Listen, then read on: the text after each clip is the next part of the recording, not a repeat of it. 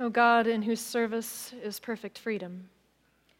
May the words of my mouth and the meditations of our hearts be acceptable in your sight, O Lord, our strength and our Redeemer. Amen.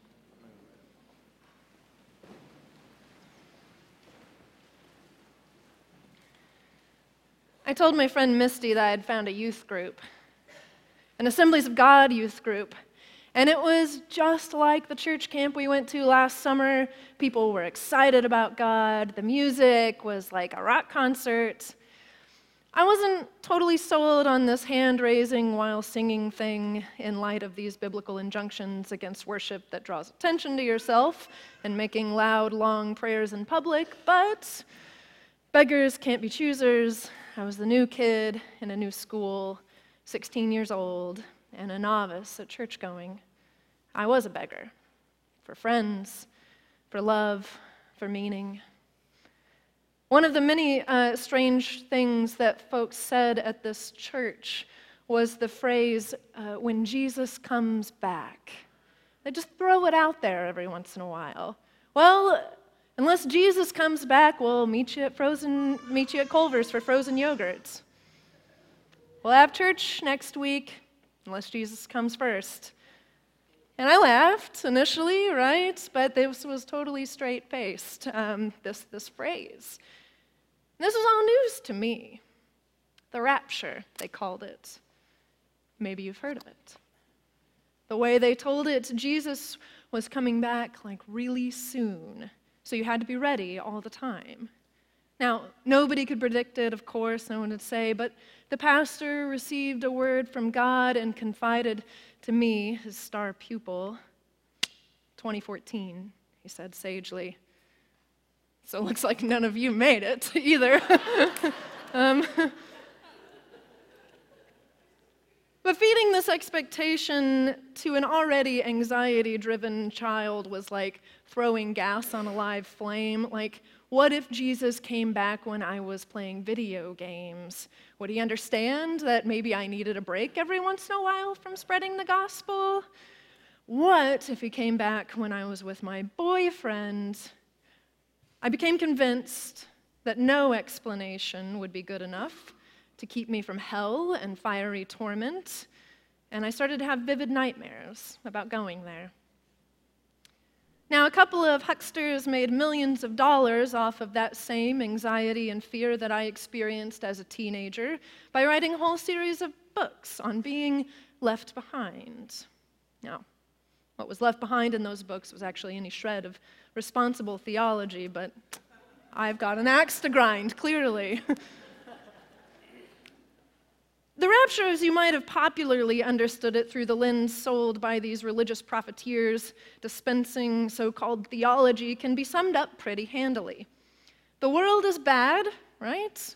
One day soon, God will come and disappear the ones who are the real, true Christians off to a heavenly paradise and everyone else who's left behind will be left to suffer eternal torment as the bad world ends in various disasters.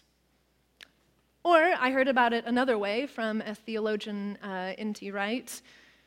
One day, the rapture, one day, you'll look outside and you'll see all these people starting to float up into the clouds, and you'll say to yourself, Well, I'll be damned.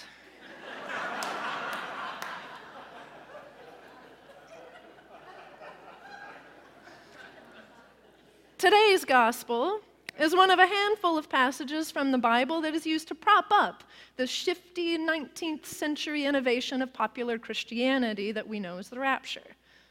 Two will be working in a field, one will be taken and another left. Two will be grinding at a mill, one taken and the other left. But even just a rudimentary glance at what Jesus here says here contradicts these popular images that we've been given. What does Jesus say immediately preceding the description of those taken and those left? That it will be like the days of Noah, where a flood came and swept people away. Who are the ones to be taken?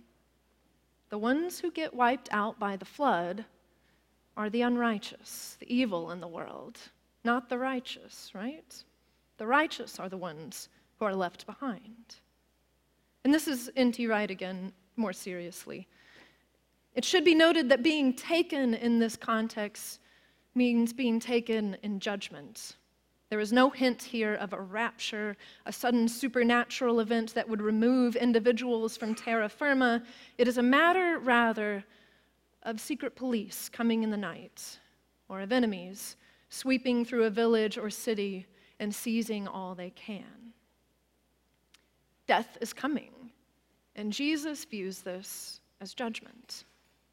The desired state, as Wright points out, is actually to be left behind, to remain.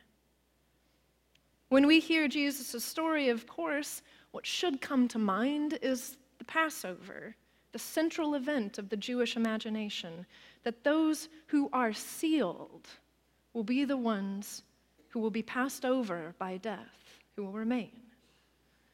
And in Jesus' time, the people hearing this, right, they were living in fear under Roman occupation. They'd find the image of a government coming in and taking someone that they knew, someone that they loved, a familiar one. And actually, now it's a familiar one for us, too. There are no stories in the Bible of God whisking away his beloved people to a supernatural afterlife where they can be happy forever. There is, though, another story in the Bible, and it gets told over and over in different ways. And here's how this story basically goes God loves the world, cherishes it, the actual world that we live in, and entrusts it to certain people. Humans can't handle it, Violence and degradation follow wherever we spread. So God acts on our behalf to redeem the good land through a group of people or a family. Who comes to mind for you when you think of this story, right? Abraham, Noah, Israel, Moses, Joshua. You know these stories. And as the story develops, I think it's interesting that God's promise, given about a specific land originally, flowing with milk and honey, expands. It grows larger until this picture of redemption is one that's pictured for the entire cosmos. And the people to which this promise was given, through whom God intended to work out this redemption in the good world, the people change too. A flood of violence comes every time a doom of our own making visits us, but a holy remnant survives. Eventually, that remnant, the ones with whom the promise rests, narrows, right? As opposed to the promise which grows larger and larger, it seems that this focus on the promise contracts and contracts and contracts until it goes from a nation to a family to a kingly line till finally it focuses intently on one person, a Messiah. Now, this familiar story, they would have all known it, but as we tell it in this room as Christians, there was this shocking twist that entered in. It would be that this one righteous remnant would not be passed over, would choose to remain in the violence of the world would not rise above the flood in the safety of an ark, would not be taken up by fiery chariots, or spared our devouring human wrath. He would be the willing victim of perfect innocence who could finally stop returning violence for violence. The other cheek would actually be turned unto death, and it would break the story that has defined us throughout our entire existence. Today's the first day of Advent, the first day of our new church year. And in Advent, we say we remember his death, we proclaim his resurrection, and we await his coming in glory.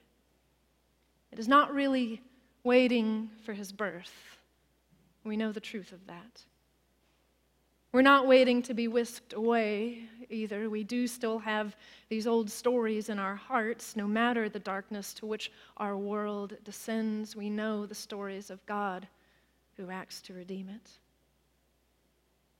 Jesus says in our gospel today that this coming again is something that apparently can be missed if you're not looking.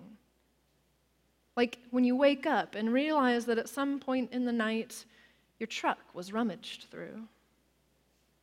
Two were walking down the street, and one was occupied replaying the grievances of the day, and one saw Christ.